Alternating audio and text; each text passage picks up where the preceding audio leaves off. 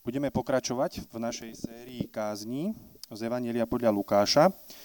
Takže môžeme si otvoriť e, svoje Biblie, e, Evangelium podľa Lukáša v 7. kapitole a budeme čítať od 1. po 17. verš. Takže Evangelium podľa Lukáša, 7. kapitola od 1. po 17. verš. Takže idem čítať Božie slovo. Keď skončil svoju reč k ľudu, ktorý ho počúval, vošiel do Kafarnauma. Tam mal istý stotník sluhu, ktorého si veľmi cenil a ten bol na smrť chorý. Keď, stotník, keď sa stotník dozvedel o Ježišovi, poslal k nemu niekoľkých židovských starších s prozbou, aby prišiel a zachránil mu sluhu. Tí prišli k Ježišovi a naliehavo ho prosili. Zaslúži si, aby si mu to urobil, veď miluje náš národ a postavil nám synagogu. Ježiš išiel teda s nimi. Keď už bol nedaleko jeho domu, stotník poslal k nemu priateľov s odkazom. Pane, neunúvaj sa, lebo nie som hoden, aby si vošiel pod moju strechu. Nepovažoval som sa preto ani za hodného prísť k tebe. Ale povedz len slovo a môj sluha ozdravie. Veď ja som človek podriadený vrchnosti a mám pod sebou vojakov. Keď poviem jednému, choď, tak ide. A druhému, poď sem, tak príde. A svojmu sluhovi, urob to, tak to urobí. Keď to Ježiš počul, začudoval sa.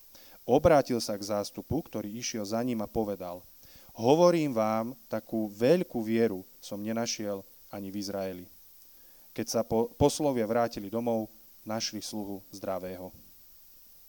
Hneď na to odišiel do mesta, ktoré sa nazývalo Najm. Šli s ním jeho učeníci a veľký zástup ľudí. Keď sa priblížili k, me- k meskej bráne, práve vynášali mŕtvého.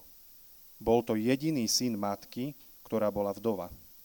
Sprevádzali ju veľký zástup z mesta. Keď ju pán uzrel, prišlo mu jej ľúto. I povedal jej, neplač. Potom pristúpil k máram a dotkol sa ich. Nosiči zastali a on povedal, mládenec, hovorím ti, vstaň. Mŕtvý sa posadil a začal hovoriť. Ježiš ho odovzdal matke. Všetkých sa zmocnil strach. Oslavovali Boha slovami, veľký prorok povstal medzi nami a Boh navštívil svoj ľud. Táto zväzť sa o ňom rozniesla po celom Judsku a okolí. Toľko z Božieho slova.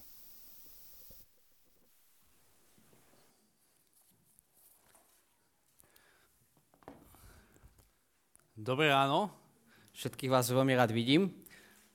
Spoločne študujeme sériu z knihy Lukáš, kde nám doktor a taký investigatívny historik ukazuje, kým je Ježíš, čo sa stalo v tom období a, a takto chce upevniť porozumenie našej viery.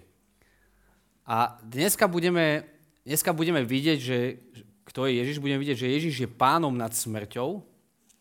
A to sú vlastne, tá téma smrti je vlastne téma, ktorá spája obidve tieto príbehy, ktoré ste počuli. Hej, v prvom príbehu Ježiš uzdravuje stotníka, ktorý je na smrť chorý, zomiera. V druhom príbehu syn vdovy zomrel a Ježiš ho skresí z mŕtvych. Smrť je neudeliteľnou súčasťou nášho pokazaného sveta. Biblia hovorí, že odkedy prišiel hriech na svet, tak, tak smrť, je, smrť je realitou a takým nepremožiteľným pánom našich životov. V zmysle, že nevieme s tým nič urobiť. Nevieme ju odstrániť, nech robíme, čo môžeme. A akokoľvek sa snažíme v modernej dobe vytlačiť smrť z našich rozhovorov, z našich myslí, tak pravda je, že deň čo deň ľudia zomierajú a my s tým nevieme nič urobiť. Posledný mesiac sme mali dve, dva pohreby rodičov našich členov, ktorí mohli zažívať tú trpkú realitu z toho, že život na zemi ich blízkeho človeka končí. Že tuto na zemi je koniec. A ja si pamätám, mám ako keby to bolo včera, keď som bol na pohrebe môjho detka. A keď som sa pozeral na to mŕtve telo, ktoré zrazu bolo úplne iné ako detko, ktorého som poznal, a tie pocity, ktoré možno neviem opísať, ale doteraz ich mám pred očami, niečo ako prázdnota, beznádej, koniec. Smrť najzraniteľnejšie ukazuje našu obmedzenosť, našu časnosť, naše limity. Robíme všetko, čo môžeme, aby sme boli krajší, bohatší, šťastnejší. Ale keď príde na smrť, nemôžeme robiť nič. A všetko ostatné, čo sme nadobudli, tak stráca akýkoľvek význam. A možno, že niekoho meno ešte nosíme jednu generáciu, aj po jeho smrti druhú generáciu, ale aj na neho sa potom zabudne. Smrť ako veľký strašiak v tomto pokazenom svete. No a není asi nič horšie v tejto téme, keď tá druhá generácia obieha prvú, keď, keď rodičia musia pochovať svoje deti. Je to hrozné, možno vy ste mali tú takúto trpkú skúsenosť, možno počúvate priateľov svojich na Ukrajine, ktoré toto zažili. V prvom príbehu súha, mladý súha zomiera. V druhom príbehu to je syn matky, ktorá je vdova. Tak sa poďme pozrieť na tento kontext zomierania a, a čo nás Biblia chce o tomto naučiť. Ako nám chce ukázať Ježiša v, týchto, v tomto kontexte zomierania. Tak pozrime hneď do druhého príbehu, od, budeme pozerať od 11. verša a pozeráme, čo sa tam deje. Nachádzame sa na smutočnom pochode, v podstate na pohrebe, kde zástup vyváža, pláče a vyváža mŕtve telo. Čítame v 12. verši, že je to jediný syn matky, nemá nikoho iného. Čítame, že tá jeho matka je vdova. To znamená, že že nielen, že stráca svoje dieťa, ale v tej dobe, bez sociálneho systému, ako poznáme my dnes, to znamenalo, že so synom zomierajú aj všetky jej nádeje, všetká jej bezpečnosť. No a teraz sa pýtame, že ako bude Boh v tomto reagovať? Ako Pán Boh bude reagovať? Verš 13. Ako Ježiš reaguje? Keď ju pán uzrel, keď ju Ježiš uzrel, Prišlo mu jej ľúto a povedal, neplač. Ježiš je, prvé, čo vidíme, je, že Ježiš je pohnutý súcitom. Prišlo mu ľúto. Pri pohľade na bolesť, ktorú vidí zo smrti blízkeho človeka, Ježišové srdce plače. V inom príbehu o Lazarovi vidíme, že Ježiš tam skutočne plače, všetci to vidia. Čiže ak si predstavuješ Boha, ktorému je šumafuk, že straty tvojho blízkeho, tak tu vidíme, že to je pravý opak. Boha trápi, že v tomto pokazenom svete ľudia, mladí ľudia zomierajú. Súcití. Židia inak očakávali, očakávali, že Boh v posledných časoch prejaví svoj súcit, že príde so súcitom. A keby sme čítali verše ako Izaiáš 54, Daniel 9, Zachariáš 10.6, Malachiáš 37, tak tam vidíme, že, že Boh v posledných časoch prejaví svoj súcit, príde so súcitom. Napríklad Izaiáš hovorí, v návale hnevu som na okamih skryl svoju tvár pred tebou, ale väčšnou milosťou sa na tebou zľutovávam, hovorí tvoj vykupiteľ, hospodina, hospodin. Toto sa Židia modlili, toto čakali, že Boh príde so svojim súcitom. A teraz pred ich vlastnými očami zažívajú súcit Boha, ktorý plače, ktorý smutí nad smrťou. No ale nielen to. To není beznádejný súcit, to není len ľútosť. Boh nemá len súcit, ale má moc, aby tejto žene pomohol. Pomoc tam, kde už žiaden lekár a žiadny človek na zemi nedokáže pomôcť. 14.15. Pristúpil k Marám, dotkol sa ich, nosiči zastali a on povedal, mladenec, hovorím ti, vstaň. Mŕtvy sa posadil, začal hovoriť a Ježiš ho odozdal matke. Toto musí byť, si, on to predstavte, že ste tam na pohrebe, smutočný pochod a Ježiš dáva, oživuje syna tejto žene a dáva jeho do rúk. A nie je divu, že všetci reagujú, že všetkých sa zmocnil strach, oslavovali Boha a hovorili, že veľký prorok postal medzi nami, Boh naštívil svoj ľud a zväzť sa o ňom šíri všade. Boh prišiel. Len tak je to možné. Boh, ktorý ukazuje, že smrť, ktorá je definitívna bodka v našich životoch, v našej pozemskej realite, jeho nezastaví. Že smrť, ktorá ukončí všetku nádej, všetku našu snahu, jeho neobmedzí. Že smrť, ktorá je našim naj, najsilnejším pánom, nepremožiteľným, že jeho nepremôže. A tým hovorí, že ja som viac ako smrť. Ja som pánom nad smrťou keď si všímate ten spôsob, ako, ako ju uzdravuje, že sa len dotkne, chlapec je zdravý. V predchádzajúcom príbehu o Stotníkovi, tam sa ho ani nedotkne, tam len, tam len je ďaleko od neho a ten syn sa uzdraví zrazu a nezomrie, jeho smrť ho minie. Vidíme Ježišovú moc nad smrťou. Dobre? Ale my nie sme naivní, my vieme, že ľudia ďalej zomierajú. Aj po týchto zázrakoch Ježiša my vieme, že ľudia zomierajú. A my dokonca vieme, že aj títo mladí ľudia raz zomreli, možno pri najlepšom v 90 ale raz zomreli znova. Aj po tomto zázraku. Tak čo Ježiš robí? Čo, čo komunikuje? Čo chce komunikovať týmito zázrakmi?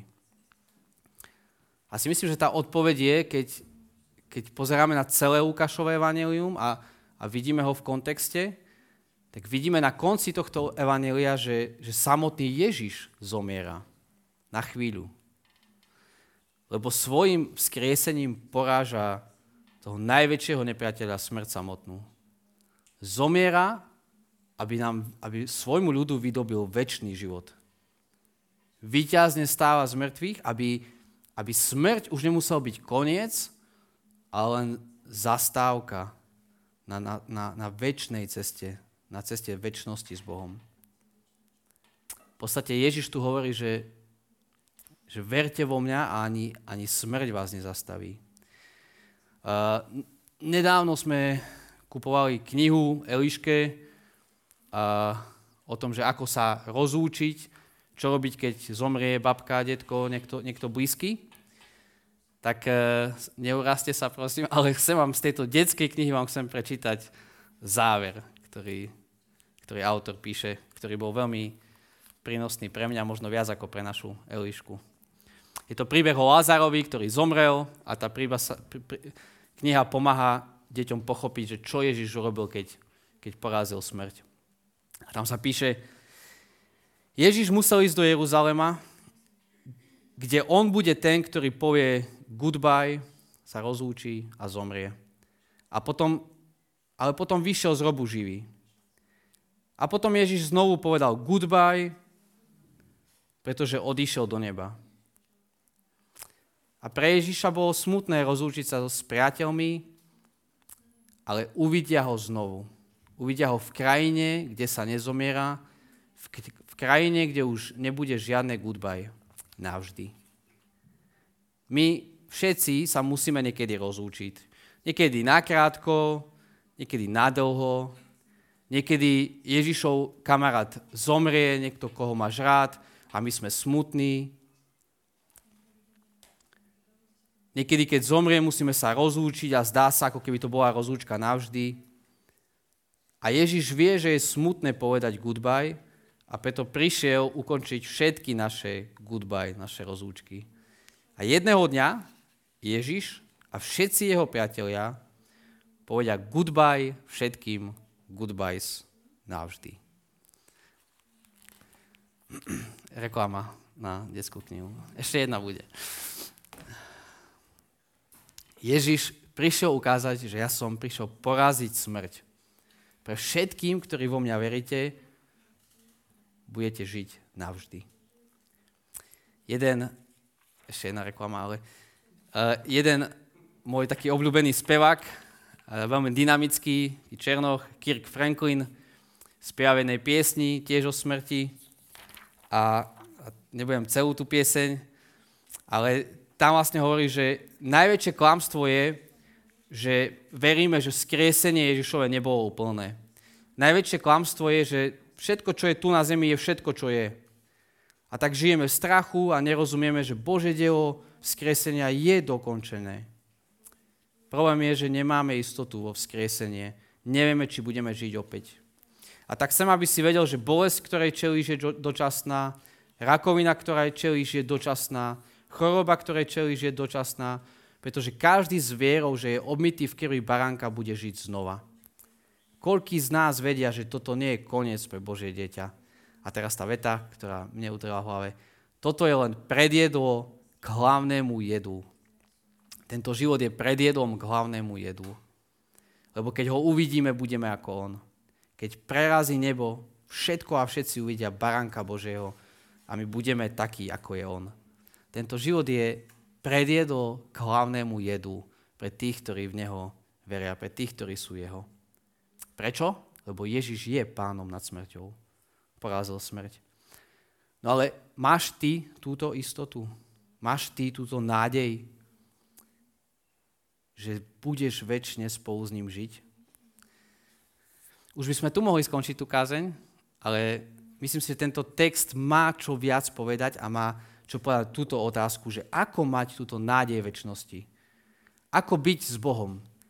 Ako, čo mám robiť, aby som túto istotu mal. A to slovo, ktoré počúvate v kostoloch, ktoré čítame, o ktorom vieme, a ktorým sme začali bohoslužby, je viera. To slovo je viera. Ako? Vierou.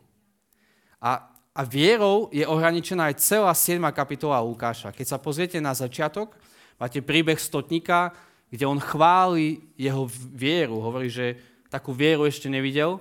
A keď sa pozriete na koniec, na posledný príbeh tejto kapitole, 50. 50. verš, Ježiš chváli ženu, chváli vieru ženy z ulice a hovorí, povedal žene, 50. verš, tvoja viera ťa zachránila. Choď v pokoji. Od začiatku do konca Ježiš hovorí, a te, autor Lukáš hovorí, o čom je táto kapitola. Je o viere.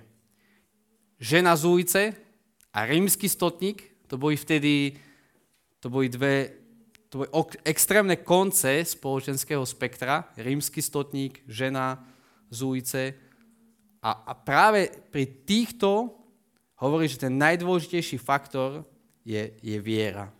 Tvoja viera ťa uzdravila. Lukáš tým najsilnejším možným spôsobom hovorí, že bez ohľadu na to, kto si, bez ohľadu na to, v akom stave si, bez ohľadu na to, kľúčom je viera. No ale aká viera? Čo je viera? Čo to znamená veriť Boha? Lebo je to, myslím si, že to je veľmi nepochopené slovo aj v sekulárnej spoločnosti, ale aj v náboženskej spoločnosti. A myslím si, že tento text, ktorý máme pred sebou, vyvrácia obidve. Keď v sekulárnej spoločnosti počujeme slovo viera, tak tam vidíme, že, že tu je poznanie, tu je intelekt, tu je veda a ty, ak toto odmietaš, tak tu je viera. Tak preto, lebo veríš, slepo slepo veríš. Lenže keď Lukáš píše toto evanelium, tak nám na začiatku hovorí, že, že nie. Ja chcem, aby ste vedeli. Ja chcem, aby ste mali istotu poznania. Ja chcem, aby ste rozumeli. Chcem, aby ste rozmýšľali a hlboko rozmýšľali. Lebo tak sa buduje viera. V tých náboženských kruhoch často počujeme, že viera je pocit, Viera je subjektívny pocit v seba, niečo ako sila vôle, pozitívne myslenie, ale ani takto Biblia nepredstavuje vieru. To, čo Dávid hovoril, nejde o veľkú vieru, ale ide o vieru vo veľkého Boha. Nejde o náš subjektívny pocit, ale ide o objekt viery, o, o Boha, ktorého veríme. Tak eh, ešte aby som to vedel celé. Bol som na, ako puberťák, som bol na takej konferencii uh, ekumenickej a tam bola kázeň, namakané chvály, ešte lepšie ako Boba dokáže. kopec spevákov, to už je čo, kopec spevákov, kopec hudby, silné emócie, všetko.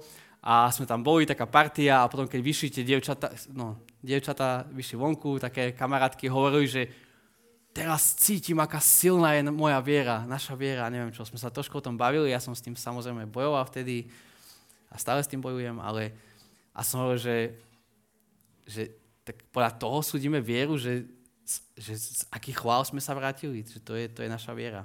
Čiže nie takúto vieru nám predstavuje tento text. A teda akú? A možno toto bude pre nás prínosné, tie dva body, ktoré tam vidíme o viere, a to je, že viera súvisí s porozumením a súvisí s poslušnosťou. Viera je porozumenie, poznanie. Prvý bod, viera je budovaná na porozumení toho, čo Boh o sebe zjavil. Tak sa pozerajme teraz na prvý príbeh, ktorý sme čítali, uzdravenie stotníka. Inak pozeranie na to, že Ježiš je pánom nad smrťou, pomáha našej viere vidieť, aký veľký je Boh. No a teraz pozrieme na stotníka. A skúsme sa pýtať takú otázku, keď to budeme čítať, že keď na konci Ježiš pochválil jeho vieru, že chváli jeho schopnosť, jeho, jeho moc jeho viery, alebo chváli porozumenie, jeho porozumenie, že Boh je veľký. Inými slovami, veľká viera, alebo viera vo veľkého Boha. Verše 3.5. Keď sa stotník dozvedel Ježišovi, poslal k nemu niekoľkých židovských starších s prozbou, aby prišiel a zachránil mu sluhu. Tí prišli k Ježišovi a naliehavo ho prosili, zaslúži si, aby si mu to urobil. Veď miluje náš národ, postavil nám synagogu. To je trošku netypické, že by Židia v tej dobe uh, chceli pomôcť rímskému vojakovi, lebo to bol ich nepriateľ, to bol ich okupant. Ale zrejme to bol veľmi dobrý muž, naozaj čestný, a chceli mu pomôcť. A, a všimajte si ich argument, že prečo by ho Ježiš mal uzdraviť, prečo Ježiš by mu mal pomôcť. Jednou frázou, on si to zaslúži. Vidíme, hej, všetci? Štvrtý verš. Zaslúži si, aby si mu to urobil. To je dobrý muž. On si to zaslúži. On je hoden toho. Veľmi typické aj pre nás takto rozmýšľať. To je najprirodzenejšia naša reakcia, keď, keď príde na nás. Keď prichádza na to, že prečo by nás mal Boh vypočuť, tak povieme, no ale veď ja slúžim Bohu. Veď Veď teraz som mal hodinu modlitby, kde som prosil Boha, aby to dal. Zažíval som šialenú duchovnú atmosféru. Teraz ma musí Boh vypočuť. Teraz mám silnú vieru. Ale už sami počujeme, že nedáva zmysel. Že chceme ohúriť samotného Boha tým, že my si to zaslúžime. No s touto túžbou prišli Židia a tým len ukazujú svoje na seba zamerané zákonické srdce. Chcú, aby, chcú robiť dojem tohto muža na Ježiša. A vo, tým pádom vôbec nerozumejú, kým Ježiš je. No Ježiš aj tak ide s nimi, verš 6, ide s nimi a teraz počúvajte, čo je stotníkov dôvod, aby ho uzdravil. Verše 6 až 8. Ježiš išiel teda s nimi a keď už bol nedaleko jeho domu, stotník poslal k nemu priateľov s odkazom Pane, neunúvaj sa, lebo nie som hoden, aby si vošiel pod moju strechu. Vidíte ten rozdiel? Oni hovoria, on je hoden, aby si ho uzdravil. Stotník hovorí, ja nie som hoden. Nie som hoden ani za tebou prísť. Prečo by mu mal Ježiš pomôcť? Nie preto, že on je duchovný, nie preto, že on má silnú vieru, ale preto, že Ježiš je pán a má moc. Ten stotník úplne presúva pozornosť zo seba na moc Boha.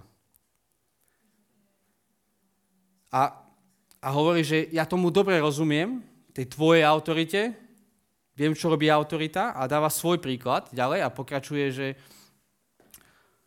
verš 8, veď ja som človek, ktorý je podriadený vrchnostiam a aj pod sebou mám vojakov, inak 100, preto stotník. A keď poviem jednému choď, tak ide, druhému poviem poď, tak príde, svojmu sluhovi urob to, tak to urobí. Keď to Ježiš počul, začudoval sa, obrátil sa k zástupu, ktorý šiel za ním a povedal, takú vieru som nevidel v celom Izraeli.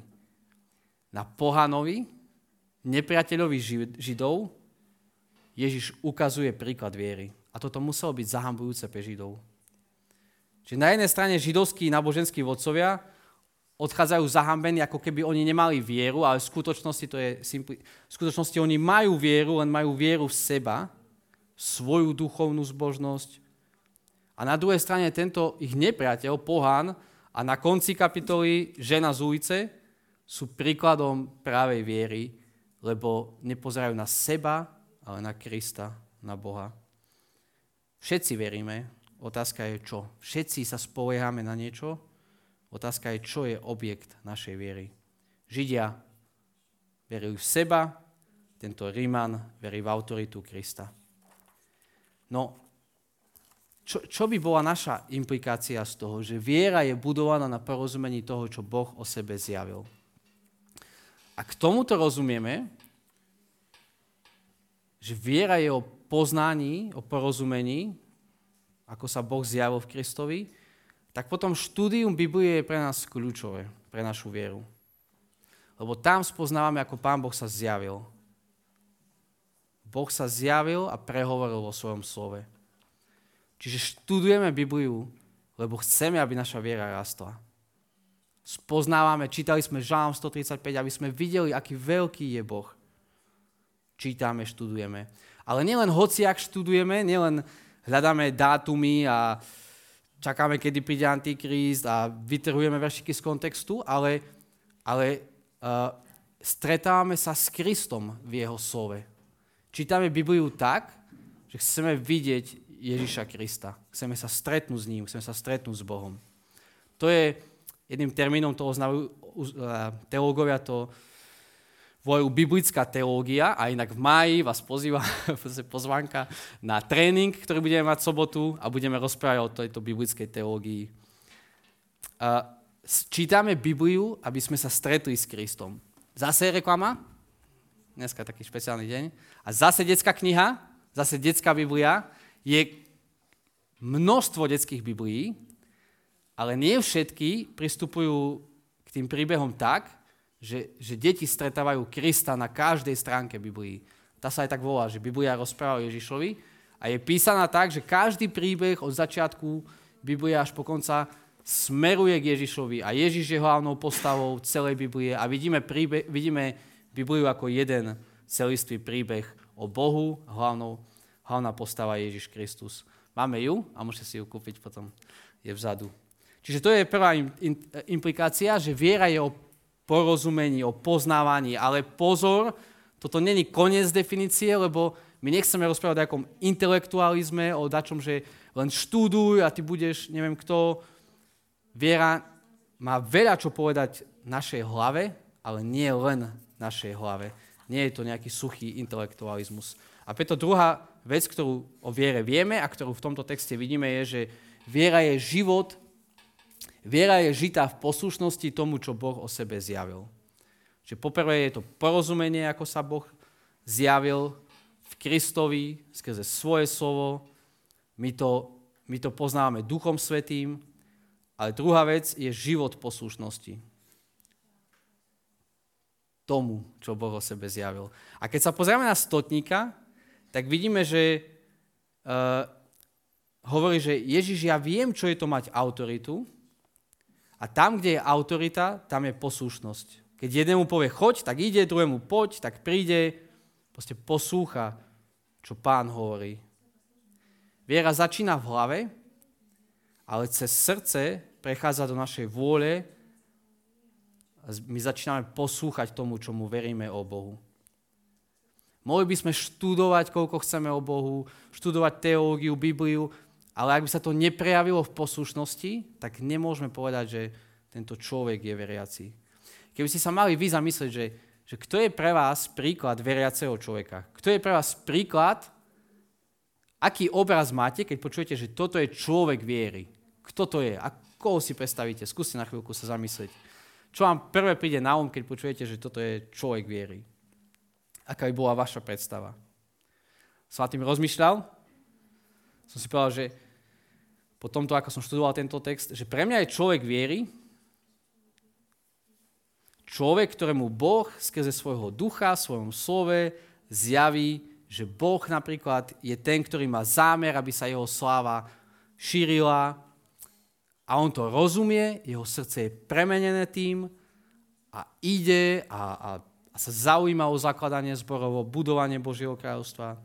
Alebo človek, ktorý spoznáva Biblii, že Boh mu odpustil v Kristovi a on ide motivovaný, premenený Duchom Svetým a odpúšťa ostatným.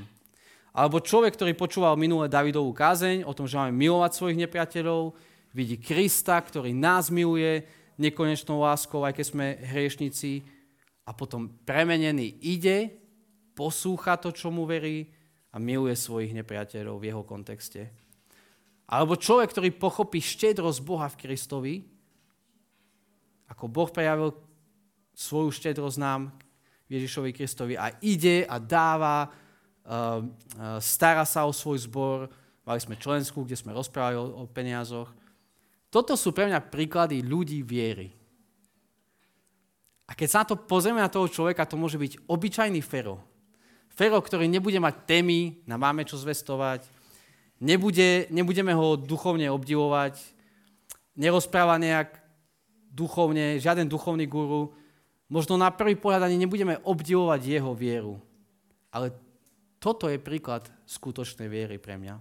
A musí byť pre nás. Ale často my idealizujeme ľudí, ktorí sú podľa našich meritok viery a nie podľa meritok viery Božieho slova.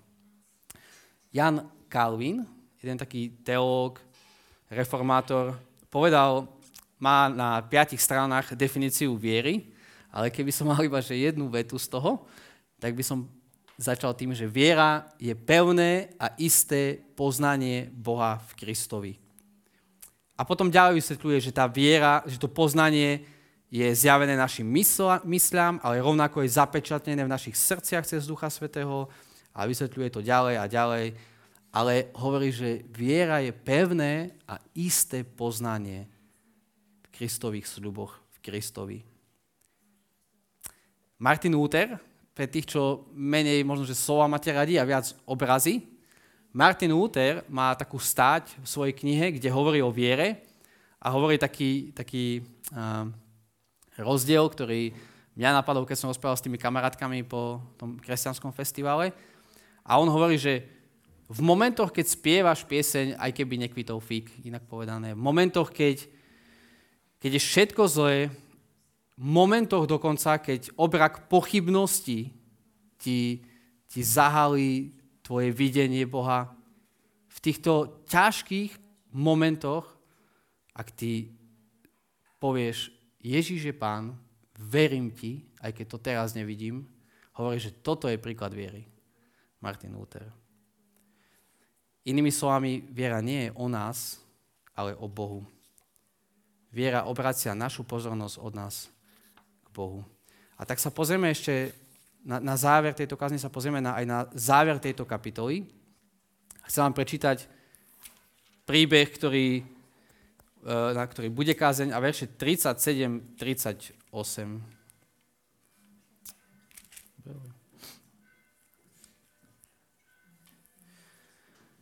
Tom meste žila istá riešnica. Keď sa dozvedela, že stoluje v dome farizeja, priniesla alabastrovú nádobku s voňavým olejom a s pláčom pristúpila odzadu k jeho nohám, začala mu ich máčať slzami a utierať svojimi vlasmi. Boskávala mu nohy a natierala mu ich voňavým olejom. To bolo veľmi poborujúce v, to, v tej dobe, ale toto je podľa mňa príklad viery. Ju a Ježiš potom pochváli, že tvoja viera ťa uzdravila. Viera je že ona hovorí, ja som hriešnica, ja si nezaslúžim, ale chcem sa držať teba, Ježiš. Chcem sa držať tvojich nôh. Chcem ti prejaviť lásku, ako len viem. Nepozerá na seba, pozera na Krista. toto je pre nás výzva aj dnes. Práva viera je zabodu na seba a prilnúť ku Kristovi, utekať ku Kristovi, utekaj za ním. Obdivuj jeho slávu, lásku, ktorú prejavil na kríži. Utekaj k jeho slovu a so žalmistom vyznávaj, že tvoja reč je sladšia ako med mojim ústam.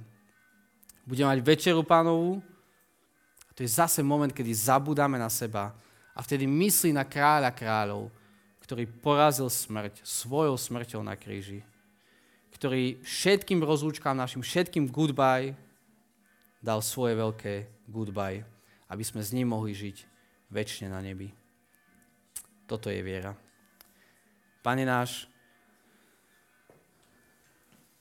prepač nám, že sme tak zameraní na seba a že ešte aj pri téme, ako je viera, nerozmýšľame o tebe, ale o svojej schopnosti, o svojej duchovnosti, zbožnosti.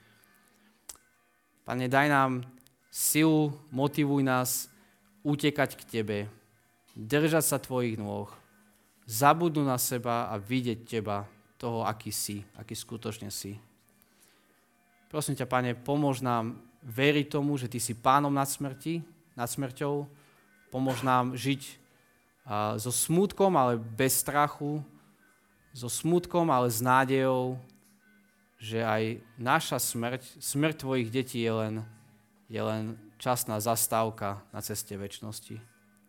Tak ti ďakujeme za to, že toto môžeme vyznávať, alebo pozeráme na kríž Ježíša Krista. Amen.